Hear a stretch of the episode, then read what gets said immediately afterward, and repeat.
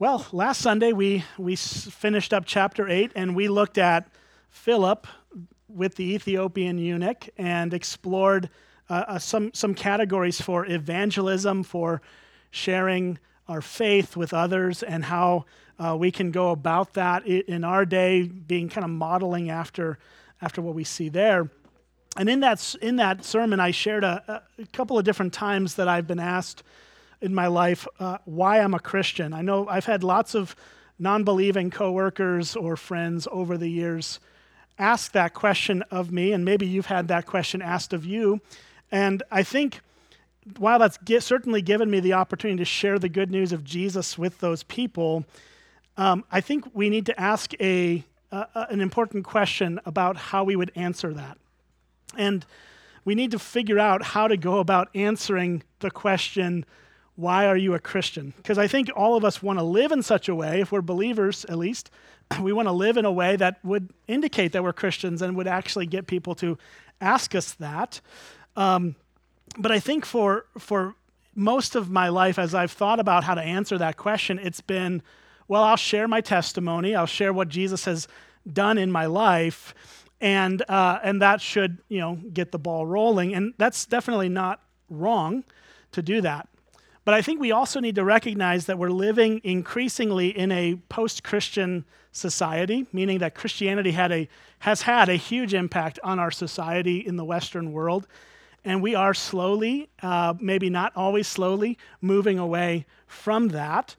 Um, Christianity still will, I think, will always link, have, a, have a lasting impact in the world, regardless of where the West goes. But I think that the, the problem with the society we're living in now, as it, as it deals with us using our personal testimonies to share the gospel, is that it can be or seem very subjective. Uh, that it can be great for you, you know, this is a my truth, your truth kind of world. And that, that struck me because many years ago when I was uh, in college, um, freshman year maybe, or maybe it was sophomore year, I uh, had a good friend from the neighborhood that I grew up in. Uh, we, we, were, we were close friends through high school. Her and I went off to different colleges, and we got back together on a Christmas break, I think. And I, I had a, this, this feeling, this nagging sense of I don't think I've ever shared the gospel with her. Uh, in all the years that we've been friends, I don't think I've ever taken the chance to talk to her about this. So I felt the need to do that. Uh, and so I invited her to the Chili's restaurant, and we, we had a dinner together, and I shared my, my testimony with her. She grew up in a, in a nominally Muslim home. She wasn't a believer. Um, she wasn't really practicing as a Muslim either at that time, but she was just kind of living, living life. And her response after I share all this with her is without any sarcasm, without any snarkiness, it was just, wow, that's so great for you. And, and that struck me as okay, maybe this approach isn't the best approach because it's very easy to share your story, which again, not, it's not wrong to do that, but it's very easy for someone who doesn't want to engage with it to just write that off as good for you, not for me. And so the question is, is is there a better approach? Is there something else we can do? And certainly, uh, I think there, there is. I think that we need to communicate clearly that salvation in Jesus is not b- about us being smart enough to figure it out. It's not about us working hard enough to earn it. Um, it's, it's not from us at all. But that salvation in Jesus is rooted in the grace of God that comes to us from outside of us. That is a totally different thing. Now, you can share your testimony and get there, right? But it's a totally different thing than a, well, this works for me, but it might not work for you type of approach. It is, it instead needs to be, even as we may use our own stories to help people see Jesus, it, we have to get to the point where we go, Jesus gives us grace. And that's the only reason that I'm a Christian today. And if I don't have grace from Jesus, I will die in my sin, and so will you. And that, of course, doesn't you know, land as well in our, in our uh, tolerant society, but it's the truth. We need Jesus or, or we're lost hopelessly. And I think what's interesting as we turn to chapter 9, we're going to see the story of the most famous conversion to Christianity in the history of the world.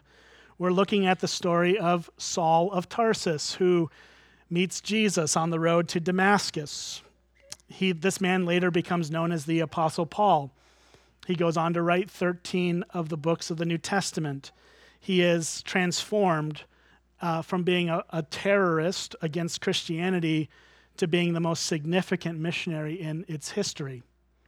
And so, uh, as we read through Saul's conversion story today, as we see his, his story, we will see things that are in this story that are unique to his experience, things that we will not see replicated in our lives, probably.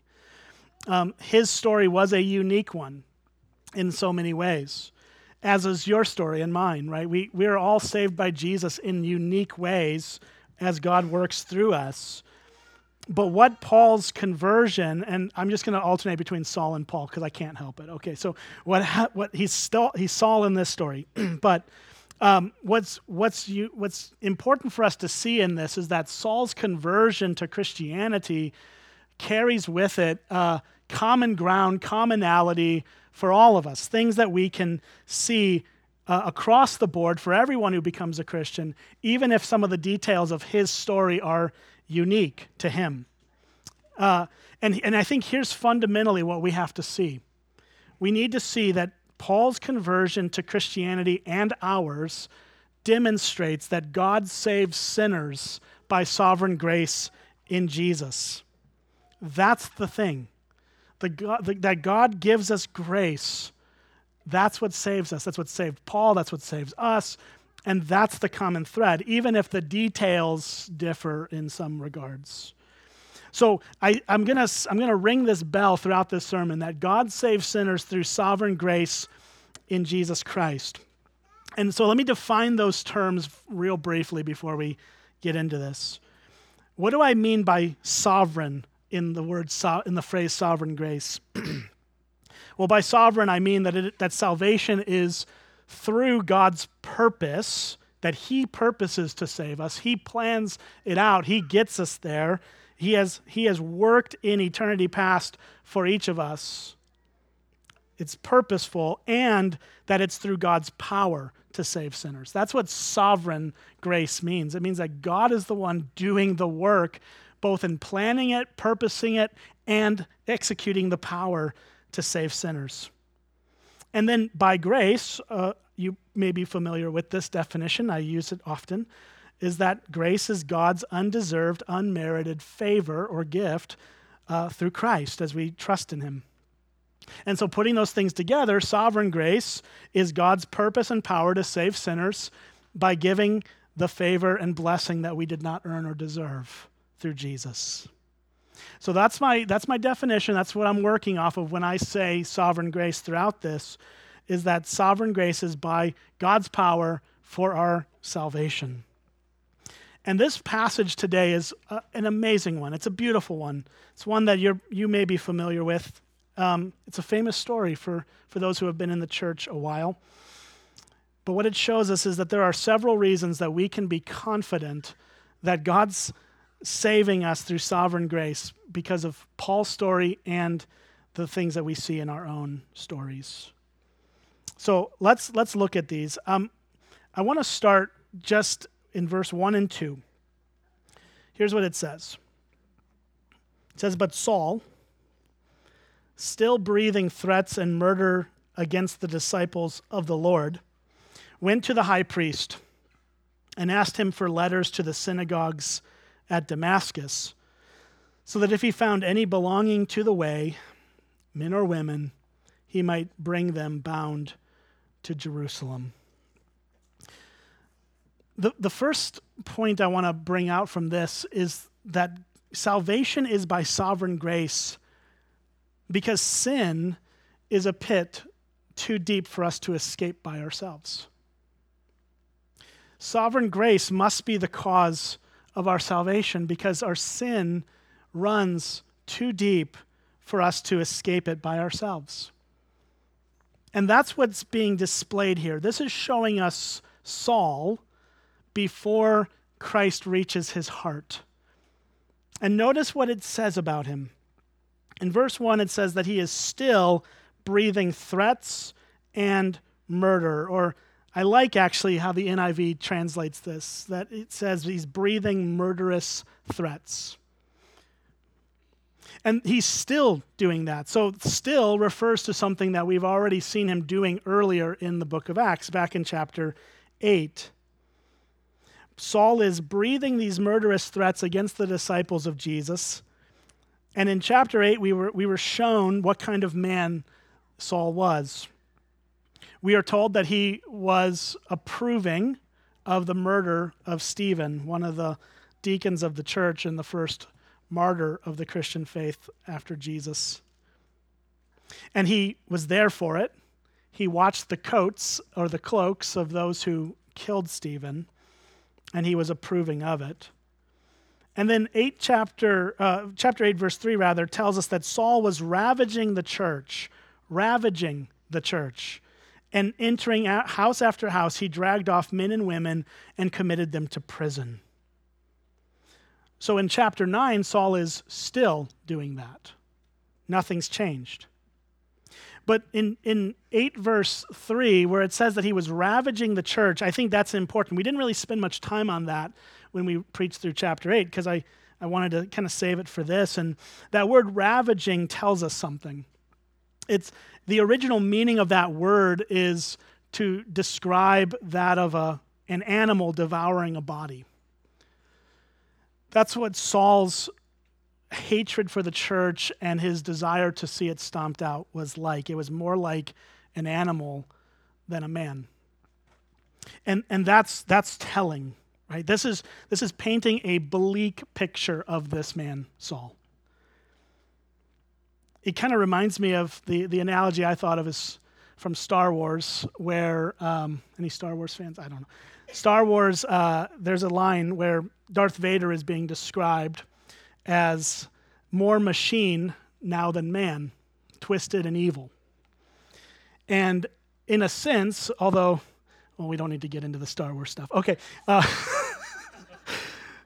but that idea of being more machine than man, twisted and evil, as a descriptor of Vader there, is similar to how Luke in Acts is portraying Saul, that he's more animal than man. He's breathing murderous threats. He's ravaging the church. He's trapped in sinfulness to the point that his humanity is nearly gone. We know that he's a fanatic. He, he talks about this himself in later letters as he writes about himself.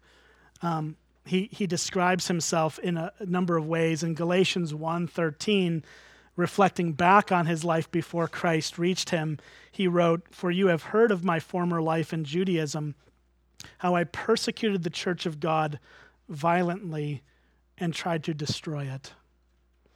And then even later in his life when he wrote 1 Timothy 1:13, he wrote formerly I was a blasphemer, persecutor, and insolent opponent of Christ and his church.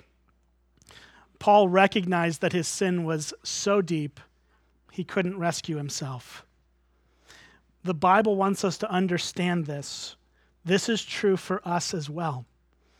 Now, we may not be murdering other people, we may not be expressing this sin in the same way as the Apostle Paul, we may not be ravaging the church, but the sin that we have within us is the same, although it manifests differently, right? It's, it's still too deep a hole for us to climb out of.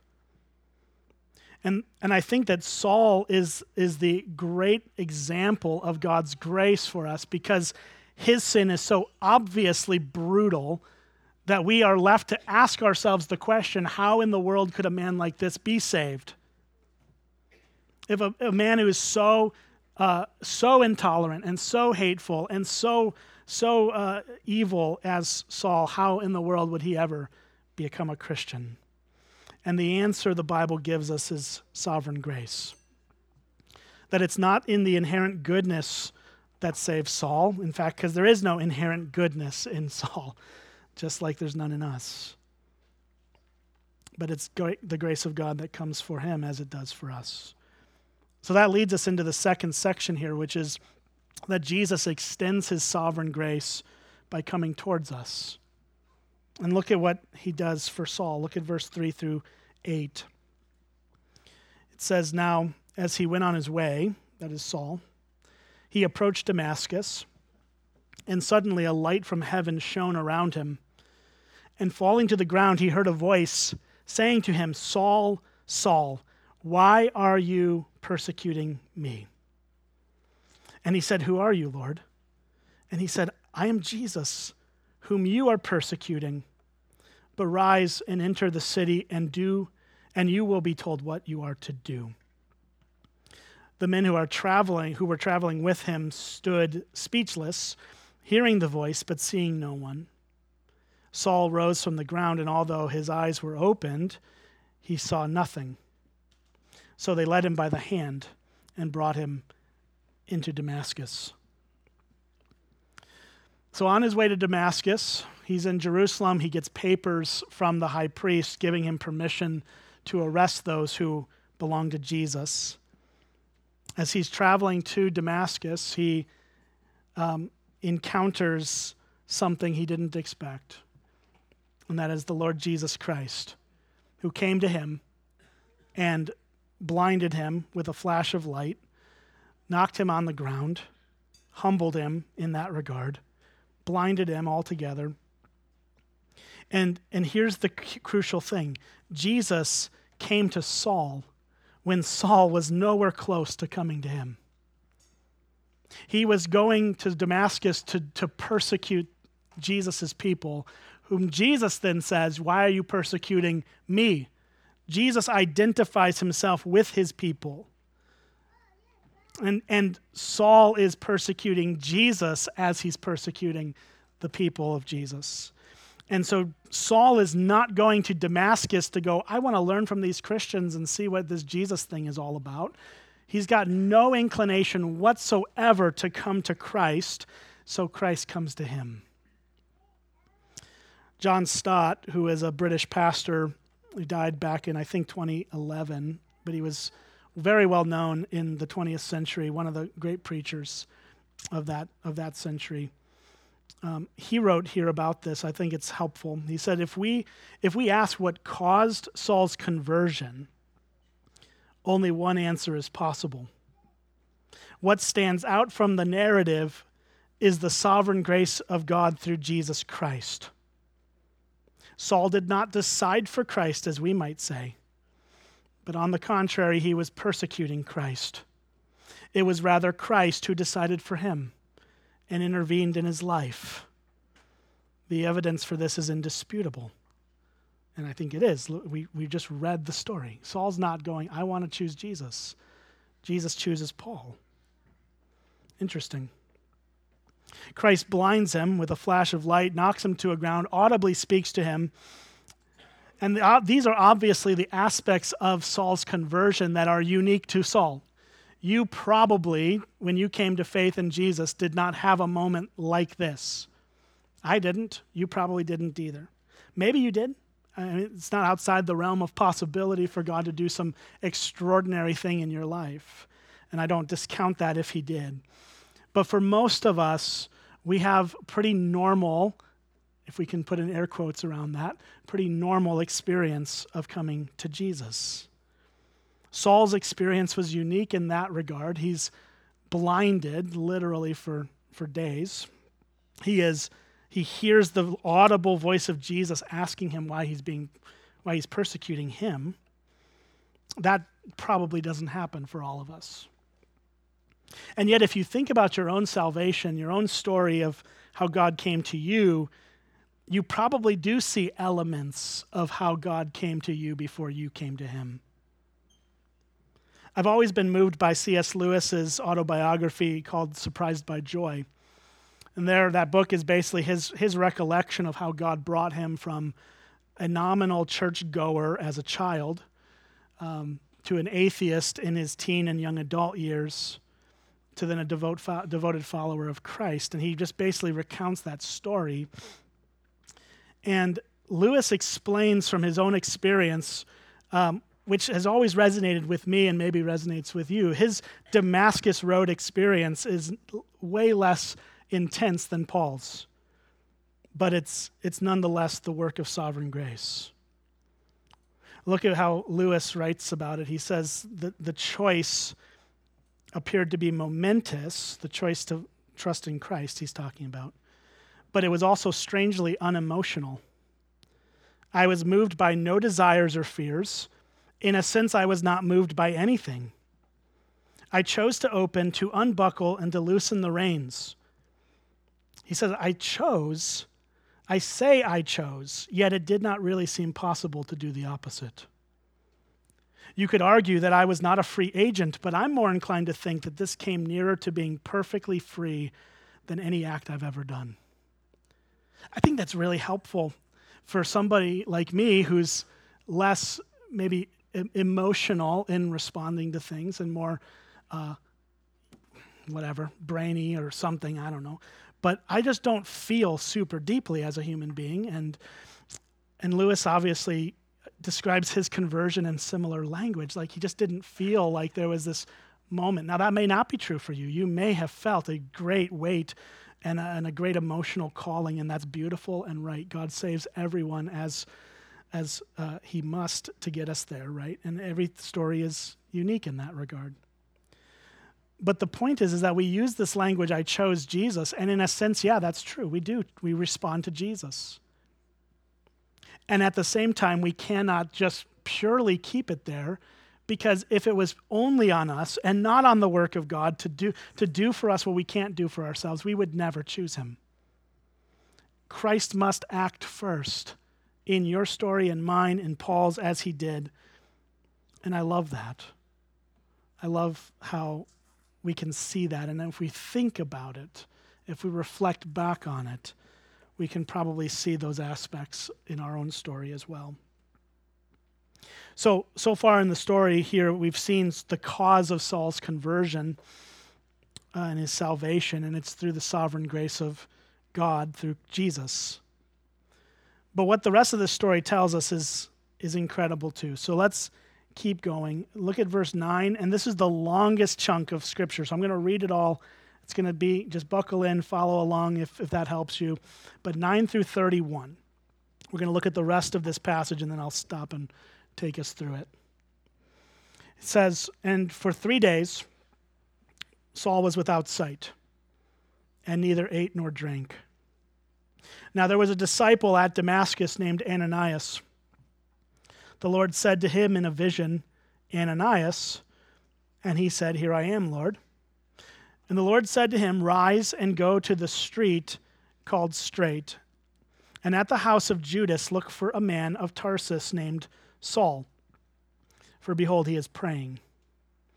And he has seen in a vision a man named Ananias come in and lay his hands on him so that he might regain his sight. But Ananias answered, Lord, I have heard many things about this man, about how, he, uh, how much evil he had done to your saints at Jerusalem. And here he has authority from the chief priests to bind all who call on your name.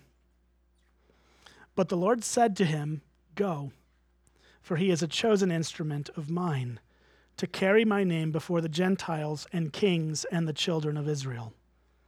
For I will show you how much for I will show him how much he must suffer for the sake of my name. So Ananias departed and entered the house, and laying his hands on him, he said, Brother Saul, the Lord Jesus, who appeared to you on the road by which you came, has sent me so that you may regain your sight and be filled with the Holy Spirit. And immediately something like scales fell from his eyes, and he regained his sight. Then he rose and was baptized, and taking food, he was strengthened. For some days, he was at, uh, with the disciples at Damascus. And immediately he proclaimed Jesus in the synagogues, uh, saying, He is the Son of God. And all who were with him, uh, all who heard him, rather, were amazed and said, Is not this the man who made havoc in Jerusalem of those who call upon this name? And has he not come here for this purpose, to bring them bound before the chief priests? But Saul increased all the more in strength and confounded the Jews who lived in Damascus by proving that Jesus was the Christ. When many days had passed, the Jews plotted to kill him, but their plot became known to Saul. They were watching the gates day and night in order to kill him, but his disciples took him by night and let him down through an opening in the wall, lowering him in a basket. And when he had come to Jerusalem, he attempted to join the disciples, and they were all afraid of him, for they did not believe he was a disciple. But Barnabas took him and brought him to the apostles and declared to him how on the road he had seen the Lord who spoke to him, and how at Damascus he had preached boldly in the name of Jesus. And so he went in and out among them at Jerusalem, preaching boldly in the name of the Lord Jesus. And he spoke and disputed against the Hellenists, but they were seeking to kill him. And when the brothers learned this, they brought him down to Caesarea and sent him off to Tarsus. So the church throughout all Judea and Galilee and Samaria had peace and was being built up and walking in the fear of the Lord and in the comfort of the Holy Spirit. It multiplied. Okay, so that was a lot there. But let's let's think about what's all of this is telling us in a nutshell. It's showing us here that salvation is evidence of God's sovereign grace through how we love what we once hated. Paul's life was changed thoroughly through, through, through this complete 180 degree turn from wanting to murder these Christians to then loving them and caring for them. And it's an amazing story, right? And, and I think that this, this passage teaches us three things or shows us three evidences of God's sovereign grace in Saul's life. First, we see that Saul has a new reverence for Christ. 9 through 12, right? He's fasting and praying for three days. So, Saul, as a, as a religious Pharisee, would have undoubtedly uh, fa- fasted and prayed in that, in that stage of his life. But this is a totally different kind of fasting and prayer. This is not a, a way to earn some kind of favor from God by doing religious performance, but instead a heartfelt change that reconciles him to God through the cross of Christ, that then brings him into God's presence as a son. Saul has a reverence for Christ he never had. He was a murderer against Christ. Now he loves Christ. Secondly, we see that Saul has a new relationship to the church. This is actually told in kind of two separate stories throughout this section, verse 13 through 22, and then 26 through 31. But in both, both cases, here's what's happening Saul is being welcomed into the church through some unsung heroes. Ananias, a brother in Christ in Damascus, is told by the Lord in a, in a dream to go to Saul, to lay his hands on the, on the man, to restore his sight, and to give him the Holy Spirit. And Ananias uh, as any one of us would, pushes back on this. he goes, Wait, wait, wait, wait. Lord, do you know who this guy is? Uh, which is a silly thing to ask, but there he is. Said, Well, I've heard a lot of things about this guy, and, and he's done some pretty evil things. Really, do you want me to go into his house?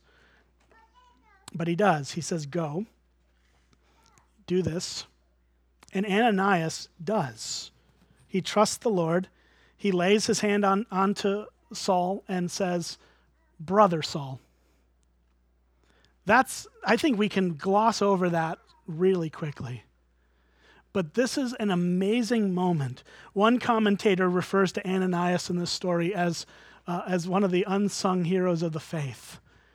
He has been brought, he is the guy who ushers Saul into the community of faith. He's the one who vouches for Saul in Damascus among the Christians. He brings Saul, he baptizes him, he, he gives him food to eat, he strengthens him. And for many days, he was with the disciples at Damascus. And it's because Ananias trusted the Lord, stuck out his neck, and said, This, this guy is genuinely a Christian now. We need to bring him in. And then you have a little uh, gap here between 23 and 25, but as you look at 26 through 31, you have the same story kind of repeated again, but this time Saul goes to Jerusalem where the apostles are. And he wants to go and meet with the apostles. And it's like the apostles are going, no. they said we're afraid of they were afraid of him. And they did not believe he was a disciple. So of course they didn't, right? Of course like we can we can look at that and from our human point of view go, obviously they aren't going to trust this guy. This this this is like crazy. It's like, oh, oh, does he want to come in and visit with all of us? Like, oh, really? Oh, I wonder why. Um, and so, of course, they're they're not going there. But then here comes another dude that God uses. Look at this, verse 27. But Barnabas, he's the guy that we met back in chapter what, six or seven. Uh, he was one of the guys who gave a bunch of money to the church by selling his land, and that that whole thing kind of blew up with the other Ananias, who's not alive anymore. But Barnabas here shows up again, the son of encouragement. He takes Saul and brings him to the apostles and convinces the apostles that this was a legitimate thing. Pretty cool, actually, how God uses these, these guys who are just regular people, regular Christians, to bring Paul into the church. And he has this new relationship with the church. But here's the, here's the crucial point I want us to see in that. Only Jesus could have done this. The very people Paul tried to arrest and murder are now the same people that God is using to welcome him into his body, the church. That's a miracle. As much of a miracle as it was for Saul to be saved to begin with, this is also a miracle of God. And then one more point here is that we see that Saul also has a reversal of status. He goes from being the persecutor of the church to being persecuted for the, for the sake of Christ on two different occasions. The Jewish leaders in Damascus try to kill him. And that's in verse 23 through 25. He escapes their plot to murder him by the disciples putting him in a basket and lowering him down from a window in the, in the city wall. Uh, and Paul later refers back to this as one of his most humiliating moments in his life. In Second Corinthians, he actually talks about that story and he, how God showed that, proved to him his weakness through that. And, and God used that in his life. But the, the, the disciples in Damascus saved Saul's life. And then again, the Hellenists in Jerusalem are seeking to kill him but the brothers, when they learned this, they brought him down to Caesarea and sent him off to Tarsus. So what this is what's incredible is like the, the disciples have welcomed him in, but they're not going, well, if somebody kills Saul, somebody kills Saul. They're actually actively trying to keep the dude alive, which is incredible. Like, because I think most of us would go, well, whatever happens, happens. We'll just let Saul be Saul. And if they kill him, oh, well, too bad. Uh, but they don't. They actively save the man's life. God did this work, and, and Paul goes on to be persecuted for the faith as he was once a persecutor. So as we as we see this story, um, we, we need to recognize that salvation is by sovereign grace alone, through the work of Christ coming to us. And Saul, uh, Paul, as he becomes Paul later in the story, goes on to spend the rest of his days proclaiming that message. It's in every letter he writes. We could look at all of them, but I, I just want to turn us to um, 1 Timothy chapter 1. I read a portion of this at the beginning of this, um, but if we look at the full section of chapter uh, 1, verse 12 through 17, we will see some beautiful things that we can cling to in our lives as well. Paul writes, I thank him who gave me strength, Christ Jesus our Lord, because he judged me faithful, appointing me to his service.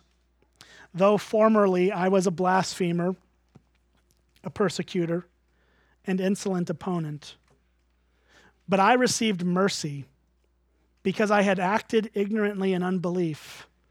And the grace of our Lord Jesus overflowed for me with the faith and love that are in Christ Jesus. The saying is trustworthy and deserving full acceptance that Christ Jesus came into the world to save sinners, of whom I am the foremost. But I received mercy for this reason that in me, as the foremost, Jesus Christ might display his perfect patience as an example to those who were to believe in him for eternal life. To the King of ages, immortal, invisible, the only God, be honor and glory forever and ever. Amen. Paul looks back on his life. This is 1 Timothy was written much later in his life. And he describes himself as the chief or the foremost of sinners. And in many ways, we could agree with that, right? Looking at the story of Saul before he became a Christian. But what Paul points us to is this that grace is what saved him. It was overflowing grace and mercy that brought Paul to salvation. And his story, he says, was actually meant to show us that if Jesus can save Saul, he can save you. That's his point. I received mercy for this reason, that in me, as the foremost sinner, Jesus Christ might display his perfect patience as an example to those who were to believe in him. So you and I can look at ourselves and we can go in a couple directions with this. We can go, well, I'm not as bad as Saul, so I must be all right. Or we can go, if Jesus can save Saul, as wretched of a man as he was, he can save me too and I cannot be saved without him. That should be our response, not pride in our, in our accomplishments or in the fact that we've somehow managed to not be murdering people like Saul did. We shouldn't be puffed up with pride. We should be driven towards humility because the grace of God that saved Saul is the same grace that saves me and you. And we get to celebrate that, and we ought to continue to point our eyes upward to him as the one who is as the one who is our only savior, the one who is the only one we can trust in. One more time, one more quick place is Ephesians chapter 2. I want to I want to hit this because this is also written by the apostle Paul.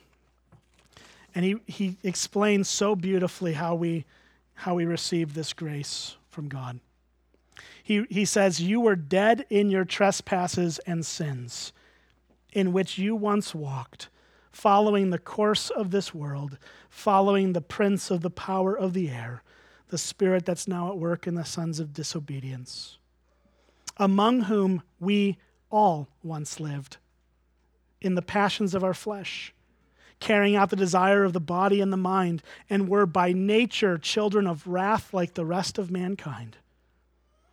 But God, being rich in mercy, because of the great love with which He loved us, even when we were dead in our trespasses, made us alive together with Christ. By grace you have been saved.